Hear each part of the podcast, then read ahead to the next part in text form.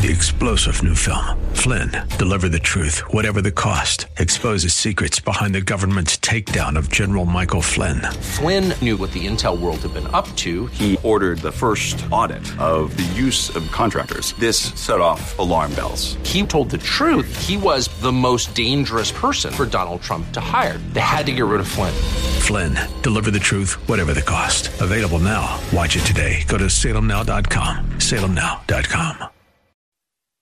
This is the Pro America Report on The Answer San Diego. Welcome, welcome, welcome. Ed Martin here on the Pro America Report. Great to be together. Hey, we're going to have a, a lot of update, a number of updates today. We'll talk with uh, John Schlafly.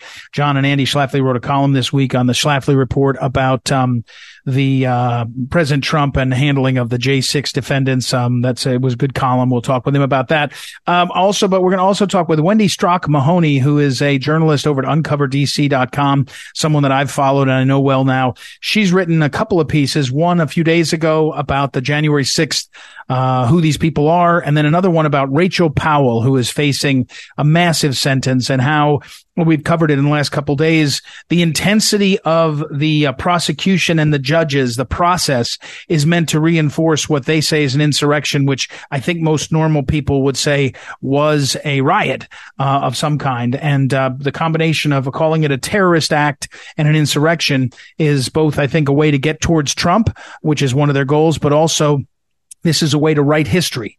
You know, when a federal court, no matter how misguided you think they are, is talking in open court for hours, like the other day, one of the judges did, and then in writing about insurrection and about a threat to democracy and all, it has an impact it has an impact. And so deconstructing that is a major, major effort uh, that I think uh, we have to undertake. And Wendi Strauch Mahoney is doing some of that by humanizing the stories uh, behind some of the folks. So we'll talk with her in a few moments. Please visit proamericareport.com, proamericareport.com. Sign up there for the daily email. The daily email is um, uh, the Daily Wynk comes out at 8 a.m. East Coast, 5 a.m. Pacific, and all the, the times in between. Gives you a couple of key links, a couple of key stories, and it gives you what you need to know. The Wynk, W-Y-N-K, what you need to know uh, for the day, and we'd cover that in this segment also. So uh, here's today's Wynk. What you need to know today.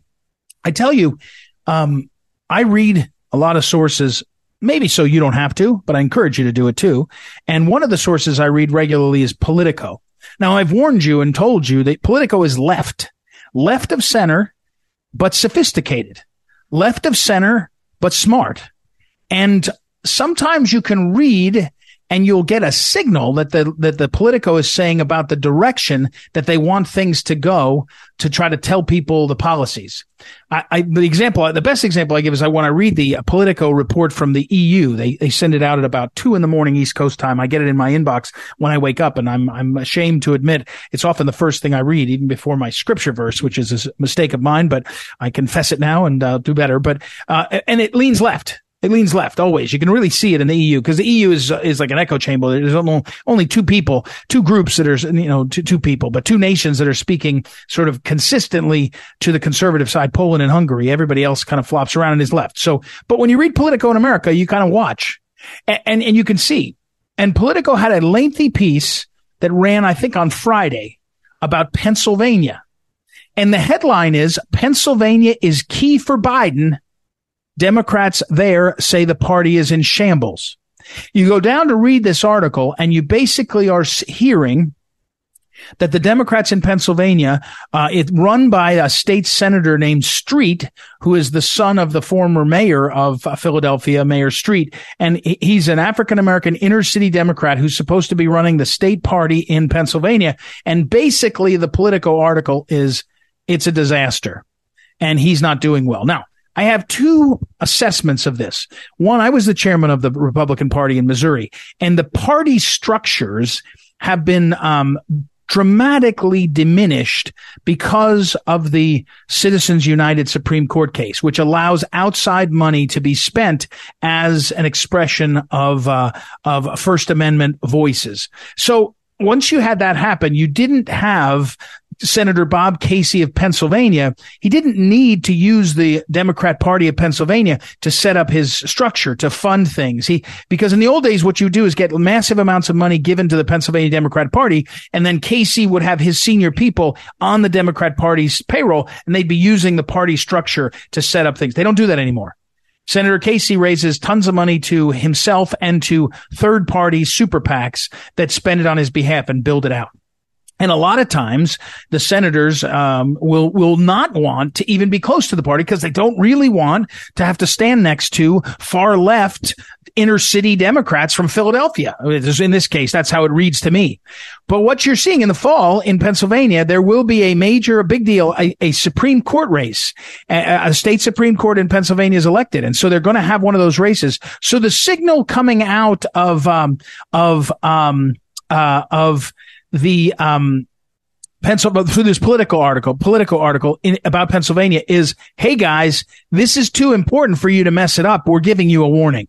We're giving you a warning. You're not raising money. You're not organizing things. This is one of the pieces when the, when the Democrats fortified the 2020 election. That's the term they use, right? They say they fortified the election, which in their mind means they used every legal means to make sure that they won the election. They, they did change the rules, but they did it legally, they say. They did uh, game the system, but they did it legally, they say. They did get massive amounts of outside money spent to hire and promote staff, but they did it legally they say. This is their fortification. Many of us think that they continued and didn't just do the legal stuff. They continued to do the illegal stuff. And some of us think that the legal stuff was not fair, that the Pennsylvania State Supreme Court, in fact, in 2020 allowed things to happen that shouldn't have been allowed and should have been challenged appropriately and reversed and never were. And so my point here is that what what you're seeing is a message that says, "Hey, one of the fortifications that we do for this election is the use of the, of the party system.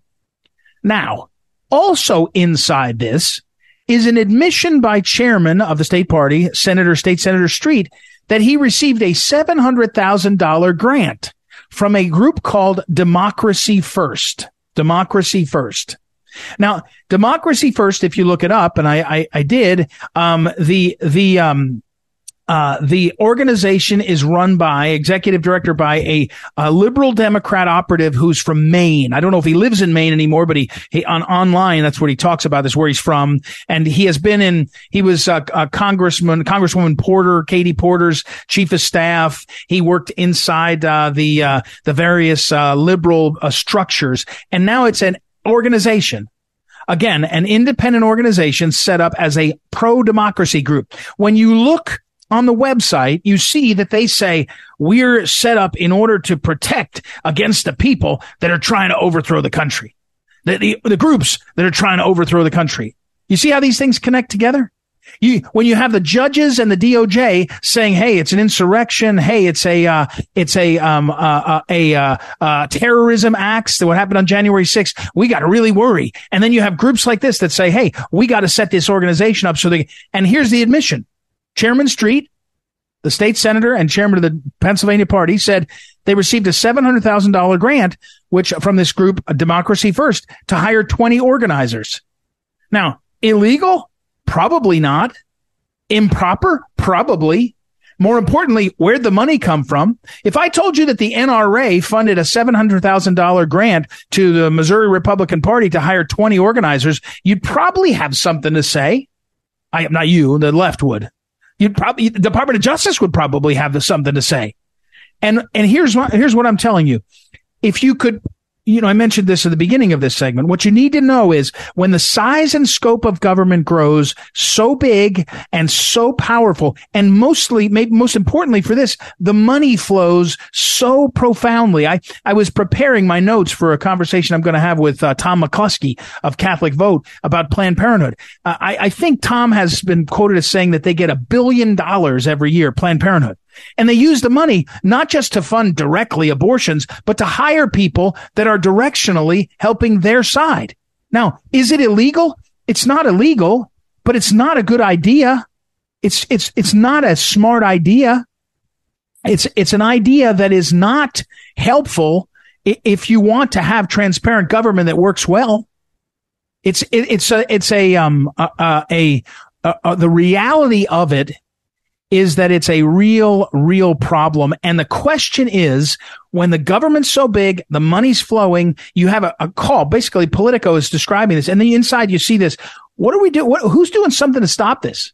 and, and to make it transparent and to make it so we actually know who is in charge, what is happening and where the money's coming from. Because remember, John Podesta is the guy who is at the head of about a, um, don't know, 700 billion. Is it a 700 billion dollar slush fund that's supposed to be for green energy? and it's supposed to be for uh, uh, the green energy that's happening. Uh, that's uh, that is um, uh, uh, happening all across universities and nonprofits. Is he helping fund this? I wouldn't bet against it. And especially back to my point, money is fungible. The movement of money is the thing that you have to wonder about and make sure we figure out how to, uh, to again, make it transparent, cut it off if we can. Uh, but it's what's happening. So that's what you need to know. Pennsylvania is a little bit messy right now. Uh, but Politico is putting out the bat signal, uh, to make sure that people come and help so that they can try to uh, either hold Pennsylvania or uh, steal it again. There you have it. That's what you need to know. Uh, we'll take a break. We'll be right back. We got some great guests in a moment. I mentioned John Schlafly is also, and also Wendi Strauch Mahoney, the journalist. I'll be back in a moment. Ed Martin here on the Pro America Report. Welcome back. Welcome back. Ed Martin here in a Pro America Report. Time to catch up with John Schlafly. John Schlafly, of course, writes uh, the Schlafly Report with his brother uh, Andy. Every week they put together the Schlafly Report. The late Phyllis Schlafly did it for decades and decades. And now John and Andy have been at it for uh, six or seven years uh, themselves. And uh, this week's column should get some attention. Uh, the, the title is Trump Can and Will Pardon All. Uh, and um, uh, you can find the uh, uh, column, by the way, at townhall.com on Tuesday, late in the day on Tuesday, but also archived over at phyllisschlafly.com. Welcome back, John. How are you? Good, Ed. Good to talk to you. Well, now you say this, and this this column is you know a day or two ago uh, is when it hit, um, and there's all kinds of litigation. Um, this week, though, uh, Julie Kelly's been reporting from inside the uh, uh, courthouse, uh, the courtrooms. I was actually over there myself one of the days on the sentencing of the some of the January 6th defendants, getting you know more than a 10 years, uh, threats of 20 years. Um, you know, I guess John, um, it, it D- does the country agree that January 6th is, um, is sort of trumped up or are, is the country blind to this? Do you think? Well, the country, I, I think, is not really following what's going on with the J6 defendants. Uh, the country is following uh, Donald Trump, though, because all the media won't let that go. And I guess, you know, the point of what uh, we were trying to say in the column is that the president, the power of the president to pardon is very broad, and that's really the ace in the hole, the solution to all of this. Because, frankly, you know, we don't want to put the future of our country in the hands of twelve jurors selected from the District of Columbia.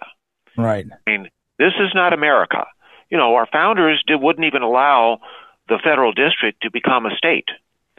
Uh, um, so it's the American people who need to decide this next year.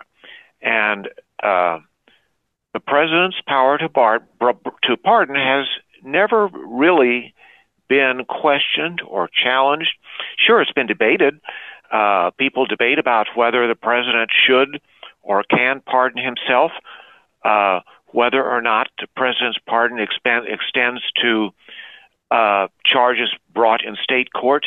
But the bigger issue is that uh, every challenge to the, the power of the president to pardon has failed, and the courts have upheld the president's extremely broad power to pardon, and that's we.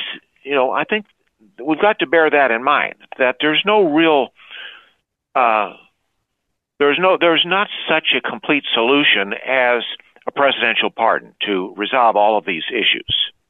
Uh, but John, we're talking with John Schlafly. I, I, I, get what you're saying, and I think the column plays a, a, good role as a sort of education on the history of you know where it came from.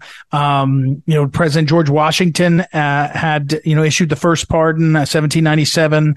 Um, looking at the text of the Constitution and all.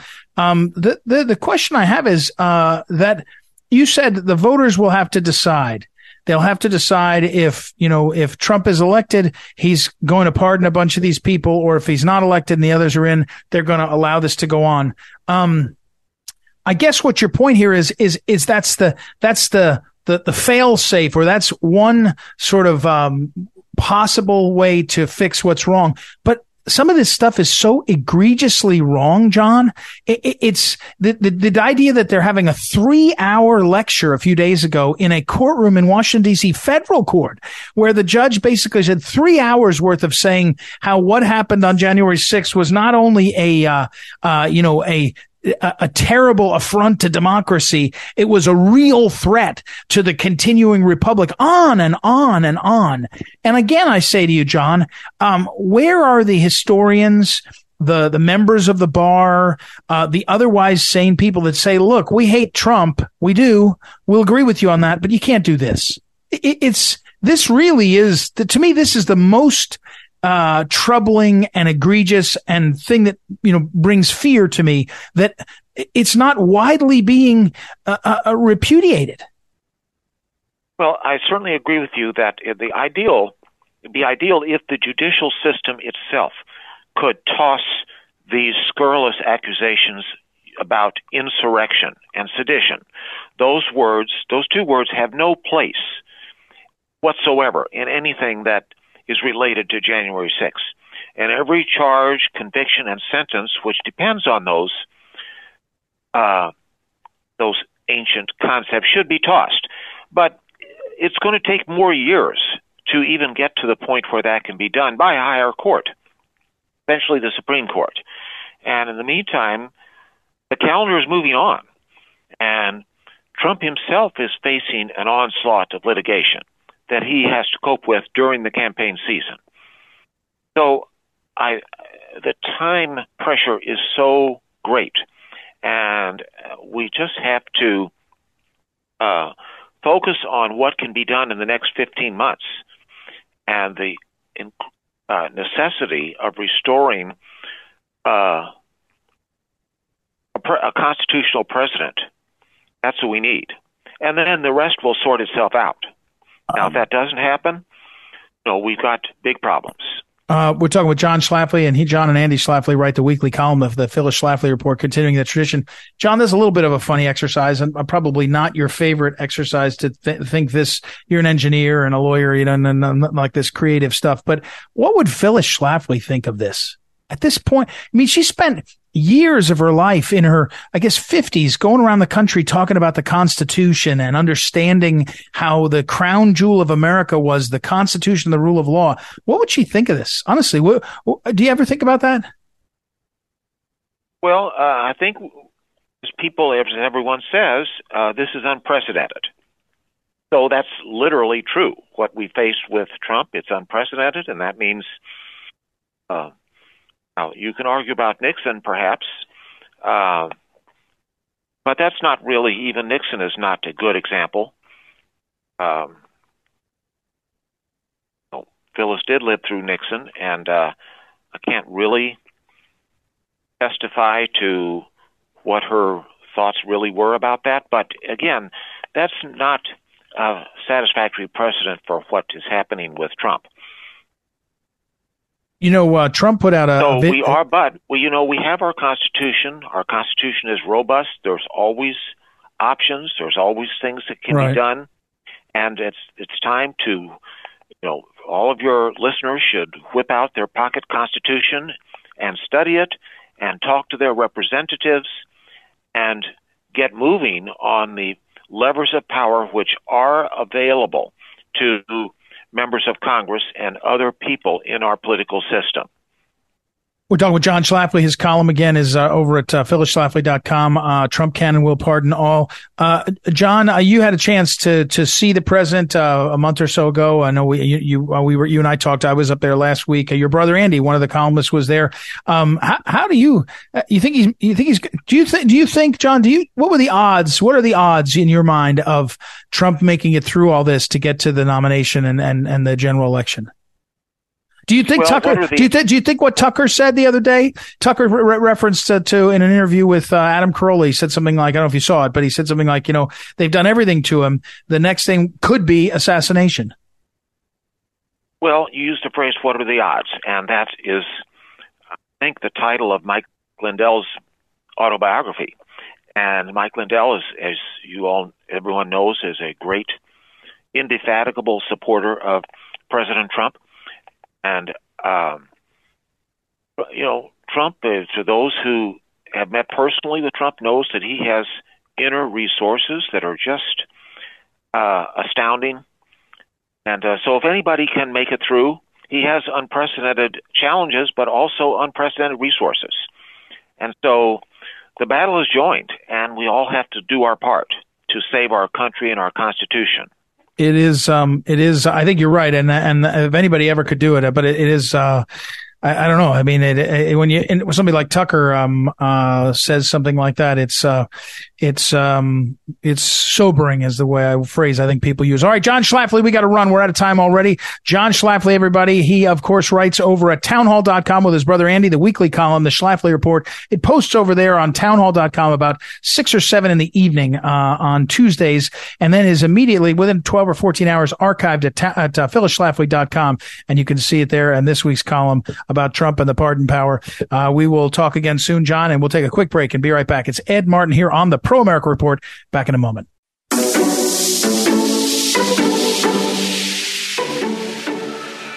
Welcome back. Welcome back. Ed Martin here on the Pro America Report. Uh, this is, uh, I'm really grateful. Our, our next guest is a, a journalist who uh, uh pulled herself away from some other things to, to make sure we could talk. Uh, Wendi Strauch Mahoney uh, writes over at uncoverdc.com. my friend Tracy Beanz is over there. They do a great job. They do great writing, and I've seen Wendi's stuff before. Um, she's got a couple of pieces that posted in the last day and a half or two days, um, and even more recently about the January 6th defendants and what's going on there's a lot happening in Washington, D.C. We've heard uh, Julie Kelly do reporting from there. And so, first of all, Wendi, welcome to the program. How are you?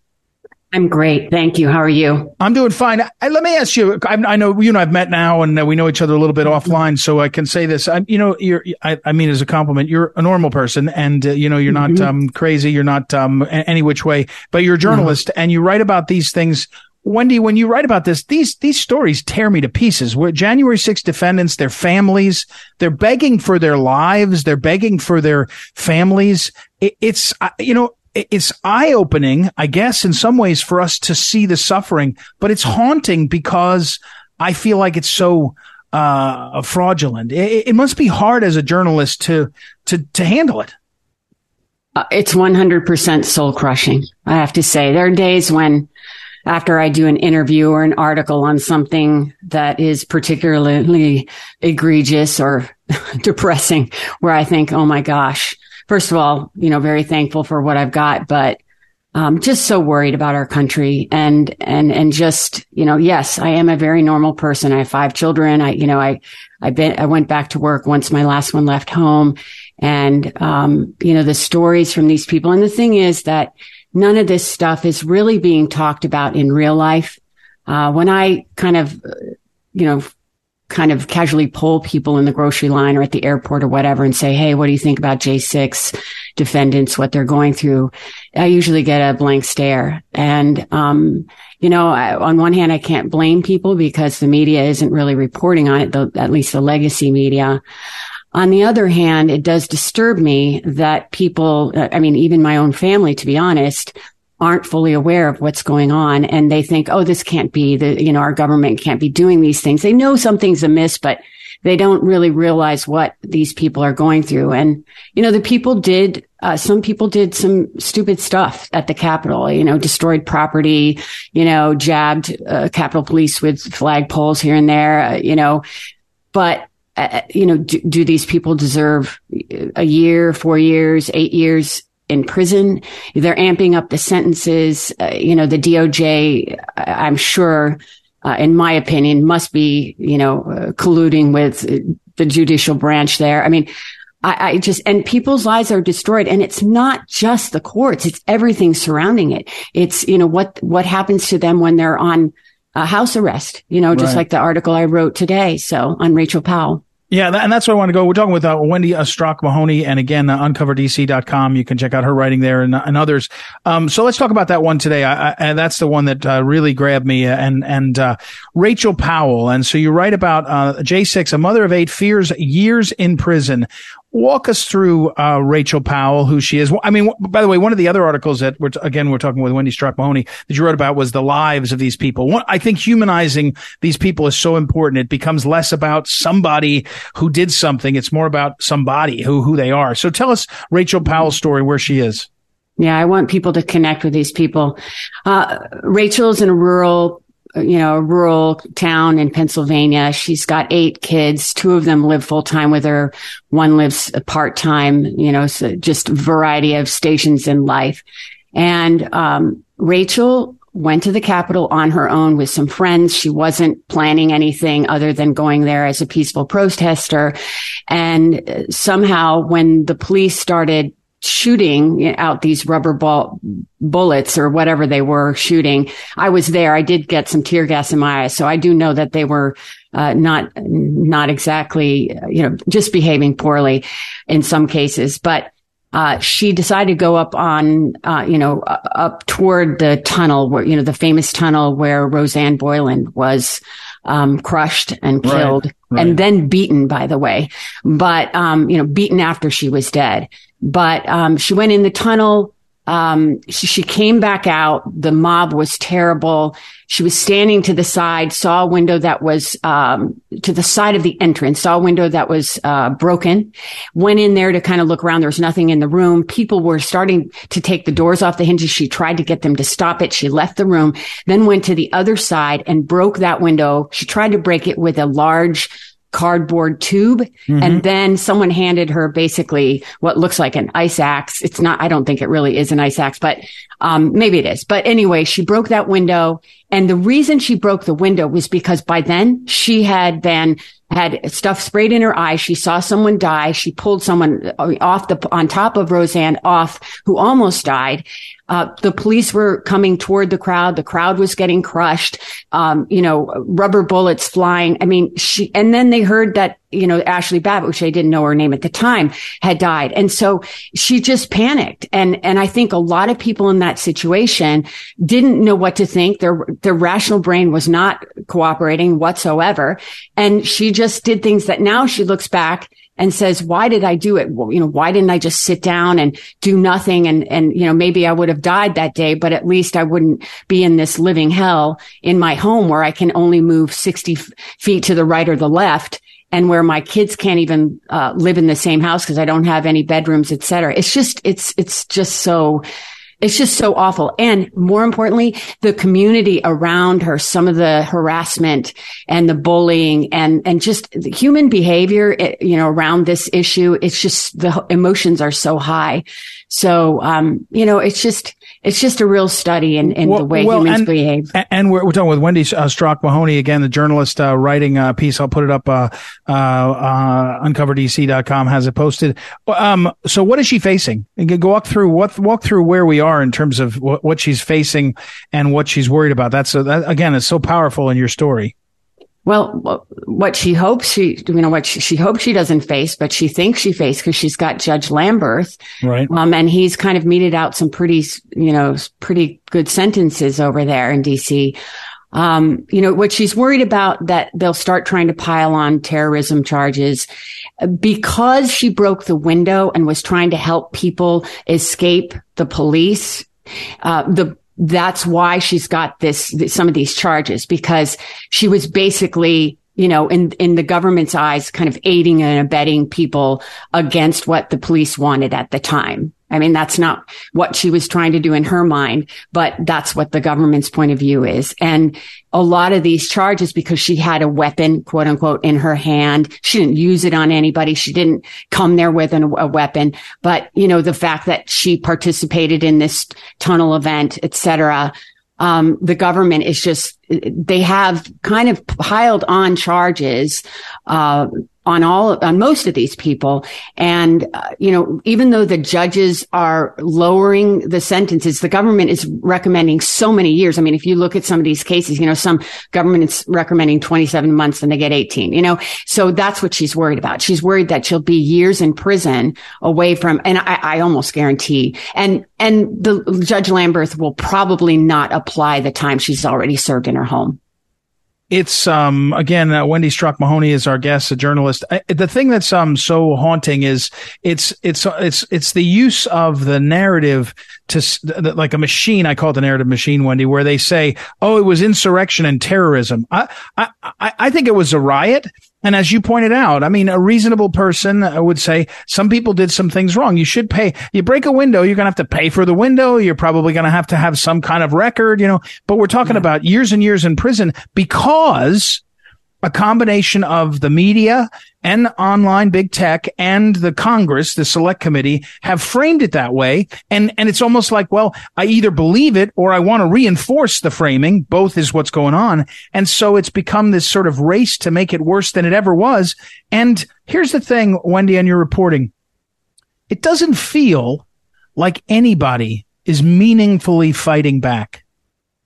It sure doesn't feel like that to me. And, and the problem is the fallout from this is that, and, and Judge Kelly said it in the courtroom for all intents and purposes yesterday in the Biggs trial. Proud Boys trial, uh-huh. he basically said, "We're trying to send a message for you people yeah. never to do something yeah. like I this mean, again." It's, yeah. So it's intimidation it to is. everybody else for questioning elections, etc. So, uh, um, unfortunately, Wendi, thank you, Wendi Strauch Mahoney. Thank you. I'm out of time, but thank you for making time. We appreciate you very much. We'll have you back again to do some more reporting. Uh, Wendi Strauch Mahoney over at UncoverDC.com. I'll post her story online. We got to run on a break here. Be right back. Ed Martin, Pro America Report. Back in a moment. This is the Phyllis Schlafly Report presenting a daily conservative pro family perspective since 1983 and continuing the legacy of Phyllis Schlafly. Now, from the Phyllis Schlafly Center Studios, Ed Martin. President Biden avoids and even keeps far away from our nation's wide open southern border, where 200,000 people from all over the world cross illegally every month since he took office. But rival Robert F. Kennedy Jr. went to the border town of Yuma, Arizona on June 6th and he had some choice words for Biden's failed policy. It was like a dystopian nightmare, Kennedy said, with all of these desperate people flooding across the wall in a situation that clearly could have been prevented. People from all over the world, from Africa, from Uzbekistan, from Senegal, from Pakistan, Kazakhstan, Azerbaijan, Nepal, Tibet, India, Bangladesh, Peru, Colombia. We saw all of these people, these hundreds and hundreds of people coming across. And from here, they're put on these buses and they're brought to the Border Patrol station where they're processed. After four or five days, they're released on their own recognizance into our country, and most of them are never seen or heard from again. Kennedy's shocking first-hand commentary leaves a million questions for the voters to ponder. Who is caring for all of these migrants? Why are these migrants coming here? Where did all of these millions of foreigners go after they were turned loose by the Biden administration? A clue to that last question is provided by a shocking new study from the Center for Immigration Studies, which finds that students from immigrant led households comprise 23% of public school enrollment nationwide. And in many regions, the proportion is more than 65%. Thousands of miles away, New Hampshire public schools are harmed by the immigration deluge. Next door in Massachusetts, the percentage of public students who are in immigrant households has jumped 13% to 28% in the last 30 years. These numbers are incredible, but more importantly, they're not sustainable. We cannot provide a top tier education for our children if there are two illegal students to every American student in the school, as is the case in some districts. For our nation's future, we need a president with the good sense to stop the flood of illegal immigration. This has been the Phyllis Schlafly Report with Ed Martin, president of Phyllis Schlafly Eagles. What's the latest on building the wall to protect our southern border? To the liberal media, it's a joke, but the crisis of illegal aliens is no laughing matter. At phyllisschlafly.com, we're asking serious questions regarding what to build, who's paying for it, and how best to deploy our military. Go to phyllisschlafly.com and join us again for the Phyllis Schlafly Report.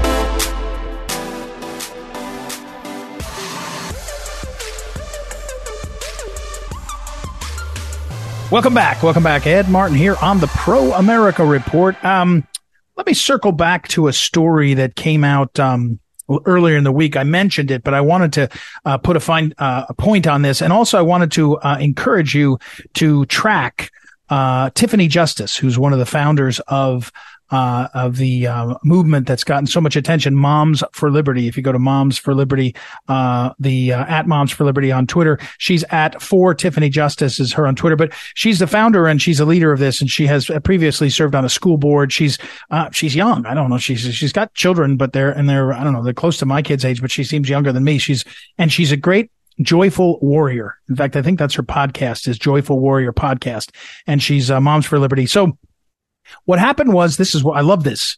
There was a, um, a, a tweet from a few days ago by the state senator from California whose name is Scott Wiener. Scott Wiener is a California state senator and he is a very, very, very far left liberal Democrat. He makes no bones about it. He's got the LGBTQ plus plus ding bang bang bang bang, all that. And he's way out there and he proposes all kinds of things that he thinks are um, good for uh, his constituents and his constituents again are far left. So he has, um, he tweeted this. He said, forcing a teacher to put, to, uh, put a, tra- uh, to out a trans kid to their parents, even if the kid isn't ready and even if it puts them at risk of harm is dangerous and frankly despicable. Each of us decides when we come out. It's no one else's darn business, he says. And then he goes on and thanks the attorney general of California for uh, filing a lawsuit to try to stop parents from being told about their underage children that they have been t- that they're going that they want to be trans. They want to be outed as they want to out themselves as trans. Now the language of this is unbelievable right? Forcing a teacher to out a trans kid to their parents. The parents are the ones with rights as to their kid's life. If your kid at school falls and scrapes his knee the school's required to call you and tell you that, hey, we've got to take your kid to the hospital because the, the emergency room, it, it, it's not stopping bleeding. Let's say something like that. Let's say they need a stitch. We're going to take, they have to tell you. They have to because it's, it's, it's your child. And if your child, for some reason, and this is what's dangerous, if some, for some reason the courts decide to take you away from your, you take your children away from you, it's possible it's possible. It's very uh, unhelpful and it's very scary that it's going on too much. They, let's say, let's say that someone is a parent and they have a terrible, terrible drug addiction. Will there be a point where the, the courts uh, and the, and the law and others would say, grandparents would say, we got to do something to remove the parental rights in this case? But they should be extreme and they should be, uh, um, very carefully done with transparency. But here's a state senator applauding the attorney general for saying it's, and, and to encourage the policy that trans kids be able to not tell their parents and the teachers should not be forced to administrators should not be forced to let parents know what's going on. So moms for liberty, their own Twitter feed says predators encourage children to keep secrets from their parents. That's clearly a true statement. That's a known thing. Predators encourage children to keep secrets from their parents. That's what exactly what grooming is. That's a known thing. There's laws against it. And then this is what I love. Someone jumps in and says, did you just call teachers predators? And Tiffany Justice herself tweets back, no, of course not. But you know that. Do you think it would be okay for a teacher to encourage his students to keep secrets from their parents? I don't think it's okay. In fact, I think it would make that adult a predator. I don't care what job they have. I, I just, I mean, I got to tell you, I just love, I just love the fact that, um, uh, uh, Tiffany Justice is joyful, not bitter, not angry, just goes in and says, um, wait, wait a second. What is, what exactly is it? What are you saying here? When you're trying to defend, you're trying to say teachers. No, not teachers, not teachers. Teachers aren't predators. Anyone who says to an underage kid, keep a secret from your parents. I'll trust me, not your parents. Trust me, not the people who are under the law supposed to be in charge of you to, and love you. Hopefully, God willing. And that those are predators. Could be anyone. Could be a teacher. Could be a uh, fireman. Could be a coach. Let, let's talk about the most likely ones. Okay. Let's talk about the most likely ones. Sadly, clergy, very sad. Teachers, coaches, people who are, are seeking the opportunity to be around kids. The reason why we have a lot of scrutiny and should of coaches, of teachers, of, of clergy, of anyone who is around kids a lot is because we're saying to ourselves, why do they want to be around kids? And in some very small percentage, I hope it's a minuscule percentage, there are people that are not ordered, that have sickness, that are deviant, that are criminal. But one of the things, one of the characteristics that you would have of people who are disordered, deviant, criminal would be to say to underage kids, Hey, keep secrets from your parents. And the notion that a state senator and an attorney general of California would be encouraging that policy and that others would be objecting when you're saying, um, you can't make parents, you can't make teachers, you, you cannot allow teachers to keep secrets from parents. That's not allowed. It's the opposite. It's not just don't force trans kids to tell their parents. It's you can, as a teacher, keep secrets. Uh, you can't keep secrets about trans. You can't keep secrets about injury. You can't keep secrets about anything that has to do with this, a, a seriousness of a child. Of course. And if you have people in public life who think, whether they're state senators, AG, school superintendents, teachers, school boards, who think it's okay and even maybe think it's required that parents be kept away from their kids, or better said, and I'll say it more actively, that, that, that teachers should keep secrets actively keep secrets from parents. That just get your kids out of that school or that situation. You have to. You have to. Anyway, it's just great of Tiffany uh, Justice that she's such a happy warrior and how she does it. Um, it's really spectacular. So I'll put it up on social media, these links. And um, hope everybody has a great weekend. Uh, and thank you, as always, to the great Noah Dingley, our uh, fearless producer. Also, Ryan Height and Mason Mohan for their help. We will be back next week. It's Ed Martin here on the Pro America Report. Talk to you then.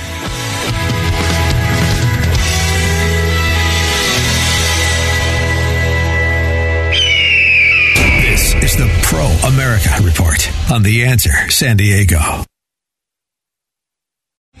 Three star general Michael J. Flynn, head of the Pentagon Intelligence Agency, knew all the government's dirty secrets. He was one of the most respected generals in the military. Flynn knew what the intel world had been up to, he understood its funding. He ordered the first audit of the use of contractors. This set off alarm bells. The explosive new documentary, Flynn, Deliver the Truth, Whatever the Cost, uncovers the facts behind this scandal. Flynn told the truth. He was the most dangerous person for Donald Trump to hire. I find out the worst enemy that I'm going to face in my life is right here in America. They took my assessment and they wanted me to change it. And I was like, I'm not changing it. They had to get rid of Flynn with in depth interviews, archival footage, and never before seen personal records of the man behind the headlines. I just felt like I was drowning. Flynn, deliver the truth, whatever the cost. Available now. Watch it today. Go to salemnow.com. Salemnow.com.